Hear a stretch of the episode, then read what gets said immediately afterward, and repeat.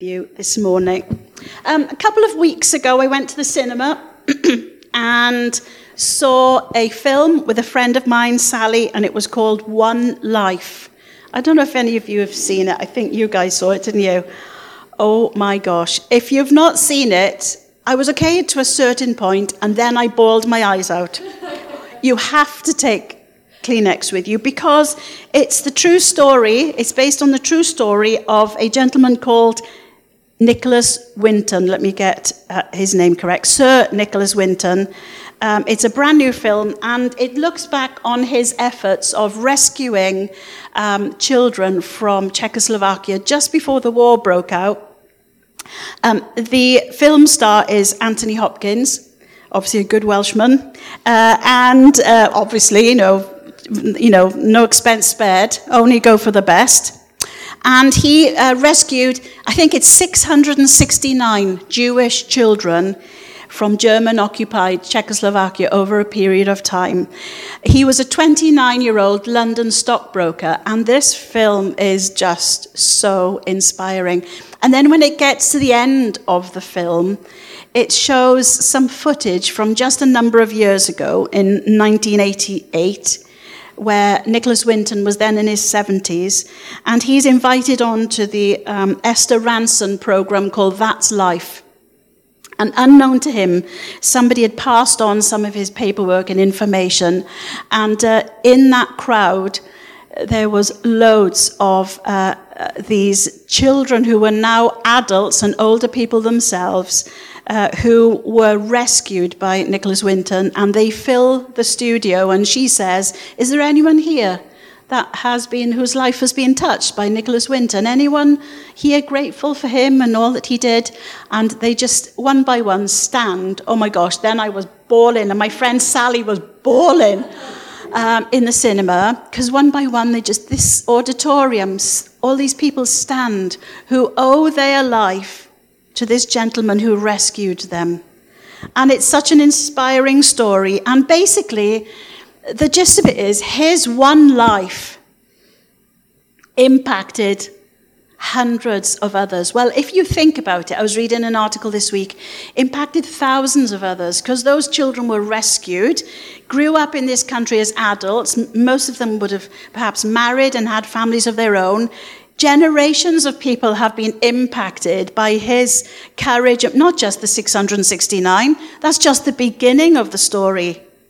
That's just the beginning of the story. The generations since owe it to him for what he did. One life making a difference for so many.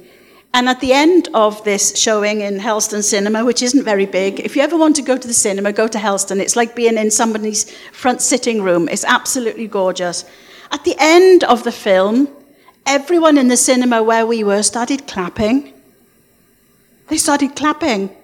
So Sally and I were crying our eyes out, clapping. The whole cinema started like a slow clap in an acknowledgement for this incredible man who actually was very humble and very down to earth, who didn't need any praise. He didn't do it for that. But he gave his life for others, and his life had great purpose. And at the end, we just sat there, fixed in our seats, and I turned to Sally and I said, What, what are we doing with our lives? What, what am I doing, Sal? What am I doing with my life? In the light of that. And we just sat there for a moment, really challenged about are we living a life that makes a difference? Are we living a life that counts? Are we living a life that impacts people around us every single day?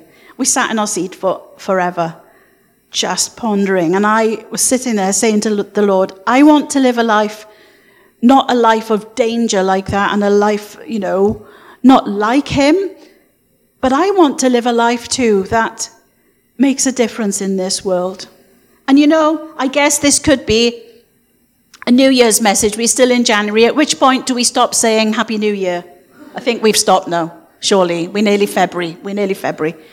But we're at the start of the year, and when I buy my new diary, and I start putting things in it. I say to the Lord, what will be in these pages?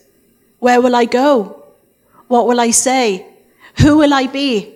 What will I experience? The unknown pages of my diary as yet. And yet, my prayer and my desire is to live a life that honors God, that serves Him every day, not to leave it to other people to do it. But can I live a life that makes a difference in this world? Can I live a life that glorifies God and praises Him forever? Then, closely after watching that film, my daughter Rebecca and I have been watching the very latest season of The Crown about the royal family. It's not easy to watch because you don't know how accurate it is. There's a lot of lot of things that you think, oh, that's uncomfortable to watch. But we watched it right through to the end, right through to William meeting Catherine Middleton in um, university in Scotland, and all of that. We watched Diana's funeral, and, and so it goes right through to, to, to you know, uh, not so long ago. But there's a scene just after Charles and Camilla's wedding where the Queen steps away quietly and goes back in, goes into St. George's Chapel in, the, in Windsor Castle. And she goes into Windsor, into the chapel on her own. Now, obviously, this is just poetic license. She's in St. George's Chapel and she's looking around like this on her own. And as she glances down, then she sees a coffin draped in the, the you know, the, the standard you know, the, the royal flag. She sees a coffin, and it's obviously her own coffin. She, she foresees that one day her coffin will be there. So she's an older person. And then as she looks down the length of St. George's Chapel, she sees her younger self when she was in her early 20s in green military uniform and, and dark hair and her younger self, she glances at her younger self, and her younger self goes like this to her older self. You've got to watch it. I was crying my eyes out again. Her younger self acknowledges her older self and the life that she has lived. Because whether you're a royal family fan or not, the Queen lived an exemplary life, and we believe a life of faith and trust in, in, in the Lord. We believe that, and there is evidence for that. And, and you listen to her Queen's her speeches, and you look at her life, and you, you hear through the grapevine. And I've read a book recently called The Faith of Queen Elizabeth, and it was really profound. And so her younger self acknowledges her older self. Now, what happened from that point until this point? What sort of a life did she lead? And then a lone bagpiper plays from up in the gallery. A very moving piece of music. Then the Queen, the older Queen, just steps out of St. George's Chapel. The doors open and she walks into the light. And then the doors close. And then the credits come up on the screen. And it, it looks to me like her, old, her younger self acknowledges her older self. It's her death and her passing into glory to go and be with the Lord. It looks like she's going into the light. I was like, oh my gosh, oh my gosh, that is so profound. A lot of poetic license. But here is a life that was lived to the full and to the glory of God. So I'm really challenged by those two things. C.T. Studd a famous missionary who um, worked with Hudson Taylor and was in China and India, and, and the founder of a, an organization called WEC, World Evangelistic uh, Crusade. Very famous missionary man. He says these words Only one life, twill soon be past. Only what's done for Christ will last. And those two scenes from two fictional programs that I've seen recently challenged me about my life. What am I doing with my life? What will my days and months and my years ahead look like? What does my life count for? What is my life? The Bible says that our lives are just like a, a, a vapor. They are just, um, they're like grass, aren't they? Here today and gone tomorrow. So for the meantime, while we have still got breath in our bones and life in our soul and blood pumping around our body, what am I going to do with this life that God has given to me? The psalmist says in Psalm 90, verse 12, Teach us to number our days so that we can apply our hearts to wisdom. Uh, the New Living Translation says, Teach us to realize the brevity or the shortness and the conciseness of life so that we may grow in wisdom. And the message version, I love this, it says, Oh, teach us to live well. To teach, teach us to live well Teach us to live wisely and well. I like that, do you? It starts with, oh, it's like a cry from the heart. Oh, teach us to live well. Teach us to live wisely and well. Ephesians chapter 5, I'm going to read it for us in a minute, but there's a verse that really has been on my mind this week. Ephesians 5 15 to 17 says, Be very careful then how you live not as unwise, but as wise, making the most of every opportunity, because the days are evil. Therefore, do not be foolish, but understand what the Lord's will is. And J.B. Phillips, a New Testament scholar, he translate that, translates that verse like this Live life then with a due sense of responsibility, not as those who do not know the meaning and purpose of life but as, but as those who do. I like that. Live life then with a due sense of responsibility, not as those who do not know the meaning and purpose of life, but as those who do. I'm going to read Ephesians chapter 5. It's got three, there's three occasions in this chapter where it talks about living and living really well and what that looks like uh, in our walk with our Lord Jesus. Ephesians chapter 5, I'm just going to read the first 20 verses. Be imitators of God, therefore, as dearly loved children, and live a life of love. That's the first instance. Live a life of love. Just as Christ loved us and gave himself up for us as a fragrant offering and a sacrifice to God. But among you, there must not be even a hint of sexual immorality or any kind of impurity or greed, because these are improper for God's holy people. Nor should there be obscenity or foolish talk or coarse, coarse joking, which are all out of place, but rather thanksgiving. For this you can be sure no immoral, impure, or greedy person, such as a man who is an idolater, has any inheritance in the kingdom of Christ and of God. Let no one deceive you with empty words, for because of such things God's wrath comes on those who are disobedient. Therefore, do not be partners with them. For you were once darkness, but now you are light in the Lord. Live as children of light. So the first uh, verse says, live a life of love. Secondly, we are encouraged to live as children of light. For the fruit of the light consists of all goodness, righteousness, and truth. And find out what pleases the Lord. Have nothing to do with the fruitless deeds of darkness, but rather expose them. For it is shameful even to mention what the disobedient do in secret. But everything exposed by the light becomes visible for it is light that makes everything visible. This is why it is said, Wake up, O sleeper, rise from the dead, and Christ will shine on you. Be very careful then how you live, not as unwise, but as wise, making the most of every opportunity, because the days are evil. Therefore, do not be foolish, but understand what the Lord's will is. Earlier on, we've been encouraged find out what pleases the Lord. And in this verse, verse 17, it says, understand what the Lord's will is. Do not get drunk with wine, which leads to debauchery. Instead, be filled with the Spirit. Speak to one another with psalms and hymns and spiritual songs Sing and make music in your heart to the Lord, always giving thanks to God the Father for everything in the name of our Lord Jesus Christ. Submit to one another out of reverence for Christ.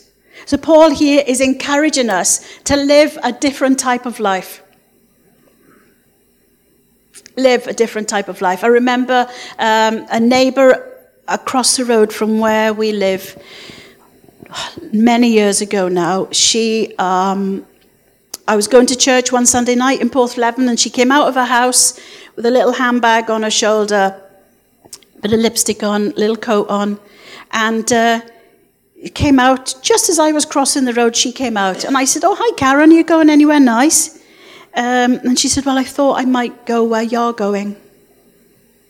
I said, "All right, church." Hmm. All right. And then she said this I've been watching you. Oh, no, surely. Surely not. Not watching me yell at the kids, not watching me kick the cat. I haven't got a cat, but if I did, I might have kicked it. I've been watching you. I think, oh no, surely. And she says, every Sunday I see you go to church in the morning and I see you go to church in the night. Well, husband and four kids, harassed and stressed often running late. Yeah, you've seen it. You've seen it. Week off. I, I, I, look out the window, she said, and I see you. And I said to my husband, one of these days I'm going to follow her down to church. I've watched you, she said, and I want what you've got. Whoa. She came to church that night, cried her eyes out. She came to the prayer meeting on the Thursday night and gave her heart to the Lord Jesus. Just like that. And a little while later, her daughter, too, and they were both baptized, and they are still going on with the Lord. She lives in St. Ives now, and the daughter lives elsewhere. Daughter qualified as a nurse recently, the most gorgeous young lady, still loving the Lord. And the thing is, our lives are being watched. Our lives are uh, like a book that is being read, whether we like it or not. Our lives count. Our lives matter. Another neighbour, let me tell you a story of something that happened this week. We've got other neighbours that my kitchen window looks out onto, the, onto, the, onto our street. Everybody, because we were on a corner, we were a detached house on the corner. We were the last house to be built. So our house is sort of back to front. The lounge is there and the kitchen is in the front. But it's great when you're watching dishes because you can see everything that's happening in the street. Oh, it's bin day. Glenn, it's bin day. Woo! And you can see everything that's happening. Think, oh, he's driving a bit fast. Oh, you know, oh, oh, she's had her baby. Oh, nice. And you see everything that's happening in the street. But there's neighbours just across there, and they've just not quite. We've never been able to get to know them. Never been able to really talk to them or engage with them. They out of the car straight into the house, and you never see them hardly. And I've been waiting for an. Op- I thought, no, you're not going to get away with not not speaking to us. One of these days, I'm going to catch you, and you will speak to me, and I will be kind to you. I, you won't escape. And so this week, it was like, yes, result. I was going to work really early one morning, quarter to seven it was one morning. I had my de-icer in the back seat of my car, my own de-icer that nobody else can pinch, in my car, and I had de-iced my feeling smug with myself, my own de-icer that I'm not sharing, and it's in my car. And as I pulled out of my driveway and turned left, I saw this neighbour who wouldn't really speak much. She did her windscreen wipers. Of course, nothing happened. And, she st- and then I saw she was on the phone. I thought, I bet you're phoning your husband to say, Have we got any de-icer? What do I do now? I bet she was. So I pulled up alongside her and I wound the window down and I got out of the car and I said, Shall I do your windows for you? I said, I've got some in that. I said, um, she said, Oh, I'm just on the phone to my husband. She said, Because I don't know where our de-icer is. What do I do now? I'm going to be running late. I said, I had a feeling that might have been an emergency call. And she smiled. She gets out of the car. I did all of her windows. Oh, thank you so much, she said. That is so kind. I don't know what I would have done. I said, It's absolutely fine. I said, I keep this in the back of my car. She said, Good idea. I'm going to do the same. And, and off I went to work thinking, Lord, I've waited five years for that. I've had an interaction with that person. I have been kind at quarter to seven in the morning. I have shown love. I've been neighborly. I have made a difference to her day. Thank you, Lord, because I've prayed for that.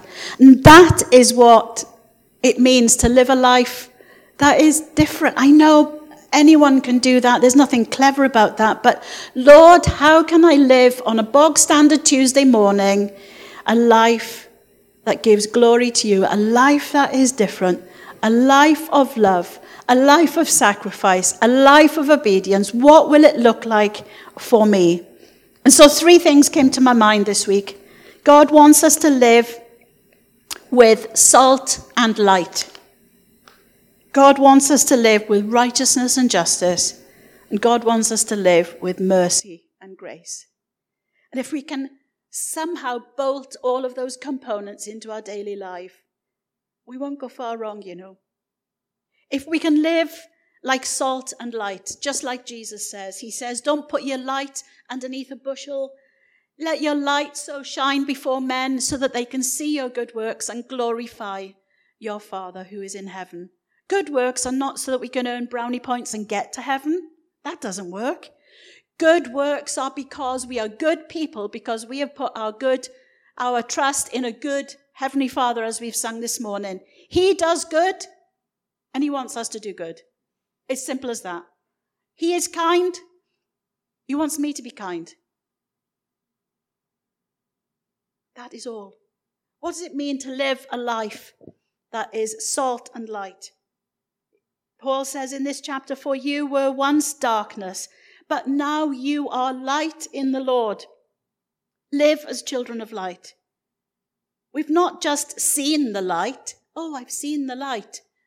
43 years ago on Thursday, I saw the light. I was 12. I was 12 years old. Yes, I'm 55. I know I don't look it. I was 12 years old and in a Sunday school class with my sister, who was nine, we surrendered our lives to Jesus. And I have never looked back. Had wobbles, but I have never looked back. That Jesus is my Savior and He has kept His hand on me when I have wobbled and failed and fallen flat on my face and He's picked me up time. 43 years. 43 years ago, I could say, I've seen the light. It is not enough just to see the light, and it's not enough just to walk in the light. Jesus says, You are the light. He says, I am the light of the world, and you are a light in a dark place. Me? Yes. I'm light. I reflect and radiate the light of the one who says, I'm the light of the world. For you were once darkness, but now you are light. Let your light so shine. I love that. Every word in the Bible, nothing is wasted. It doesn't say, let your light shine, let your light shine before men. It says, let your light so shine. So, two little letters, but they got such a depth to them. Depends how long you want to string that out for. Let your light so shine before men that they may see your good works, glorify your Father in heaven. Be light in somebody else's darkness. That's what it means to live a life for God. Can we this week be a light in somebody else's darkness? You think, well, I don't go out much. Doesn't matter. You can pick up the phone. You could write a letter. In writing a letter, you can be light in somebody else's darkness. Can we be light and can we be salt? Being salt, I confess I do add salt to my cooking. My mother did and my grandmother did, and I ain't going to change my ways anytime soon. Because a bit of salt enhances the flavor of the food, I think, personally. It's just my personal opinion. A little bit of salt brings out the goodness the good, the good taste of the vegetables that my husband has grown in his lovely garden. It enriches it, it enhances it. May my life enrich and enhance circumstances that I find myself in. May our lives, when you step into a situation, may somebody say of you, I am so glad that you are here in this moment. You being here helps. You being here makes a difference. You being here enhances this situation. That's what it means to be salt. Salt also preserves.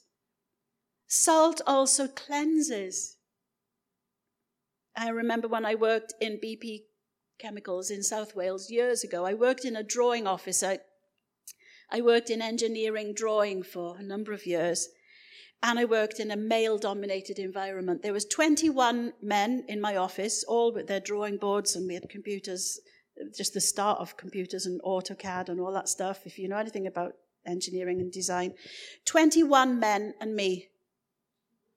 And I was about, um, I was about 20 years old and uh, I had a swear box.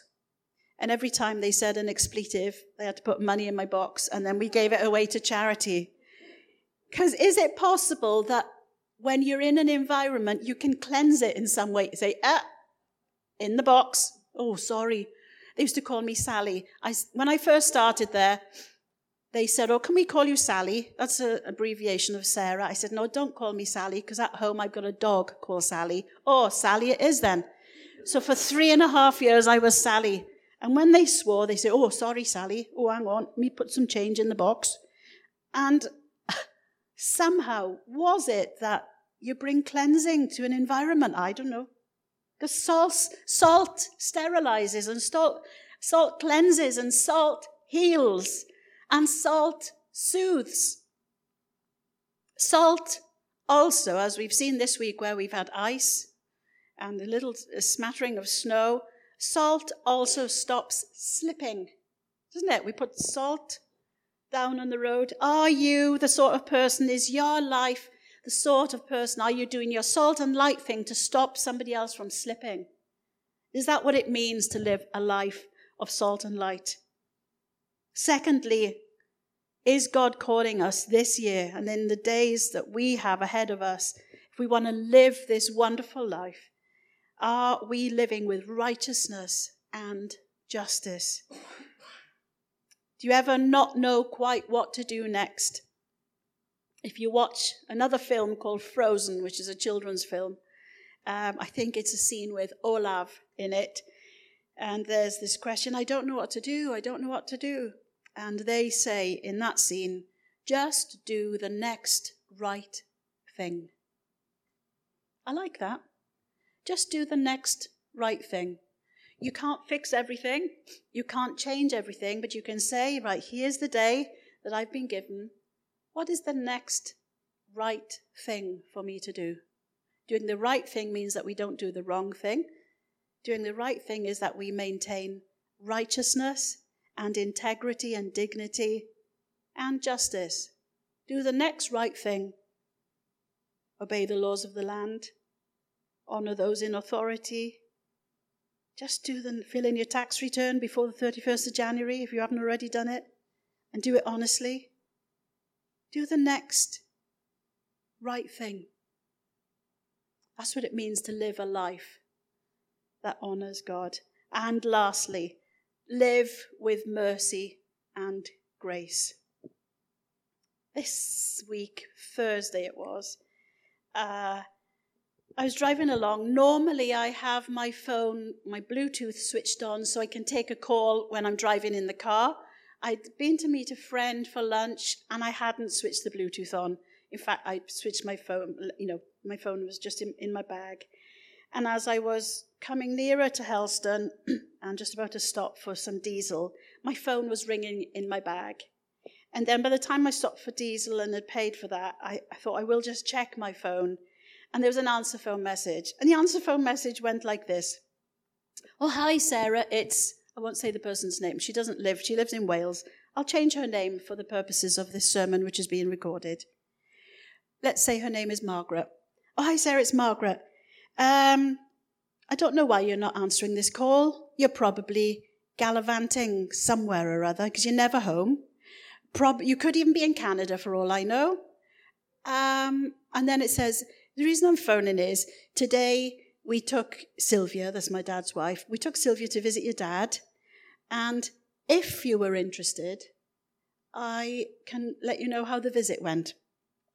And um, anyway, call me back. That's if you're not too busy. Uh, uh, speak soon.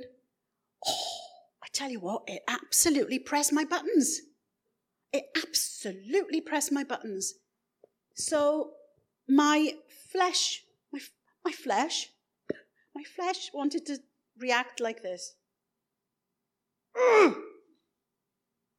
I am not always gallivanting. I work as a hospital chaplain. I just met a friend for lunch on my day off, a friend who enriches my life. Aren't I allowed to switch my phone off and not answer it for one hour?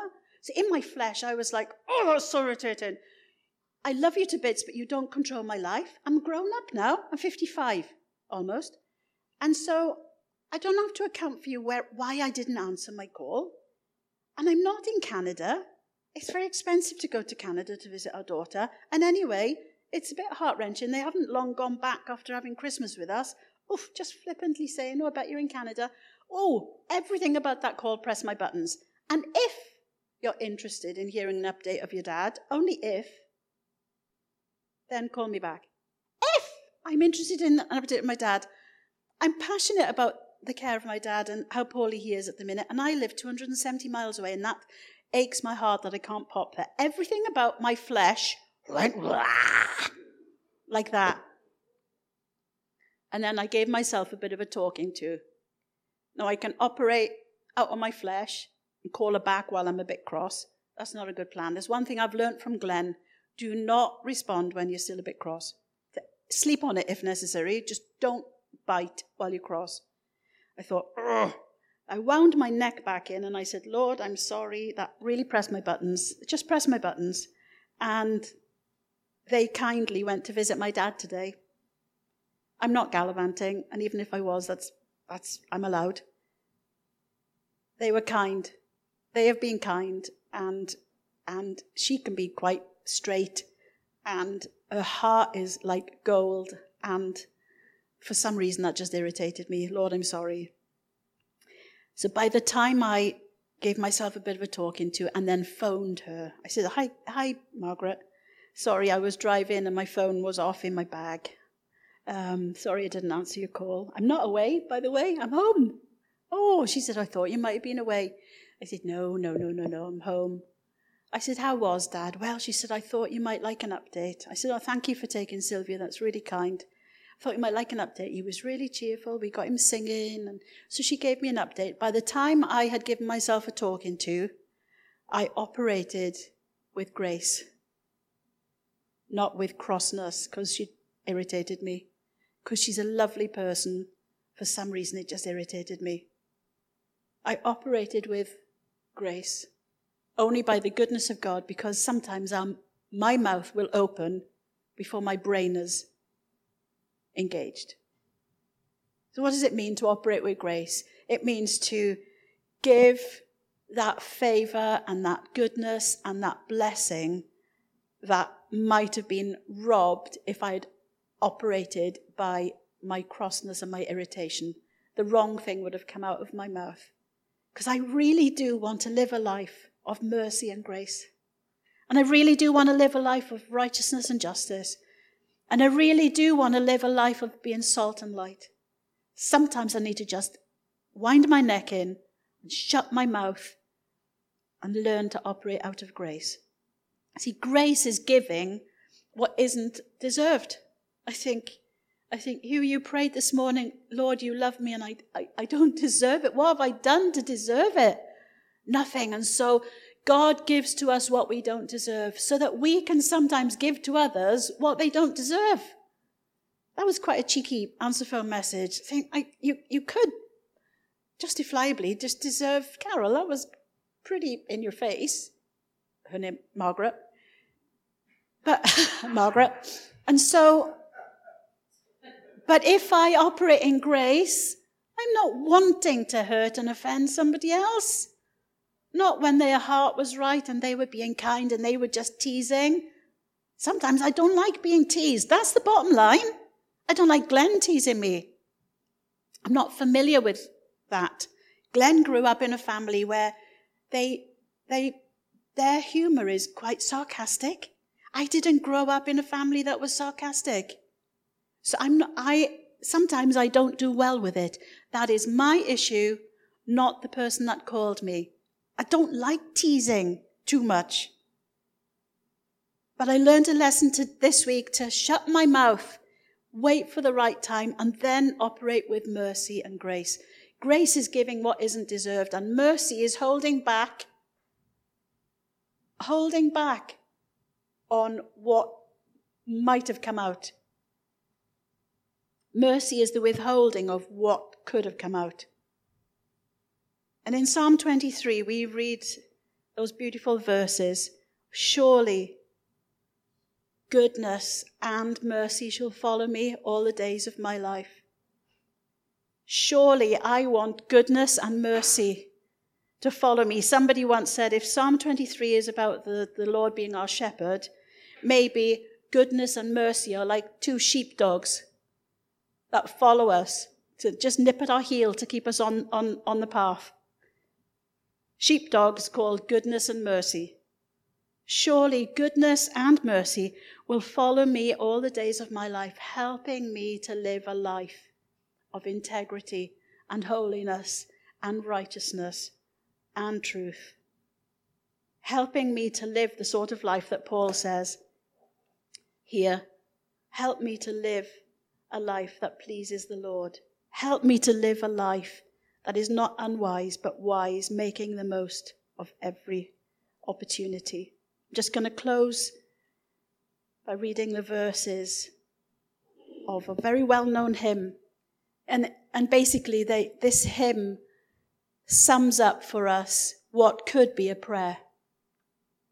If you were part of a Methodist church, at this time of year, they have a covenant service where they recommit themselves to, to God in, in, in service and in devotion to Him. And if you read the covenant prayer, it's really, if you really say it like you mean it, it's quite hard hitting. And, it, and it's a big commitment to God at the start of the year. Well, this might be our very own covenant prayer this morning here in Hope. Listen to these words and maybe just gently pray them in your own heart after each line. Take my life and let it be consecrated, Lord, to thee.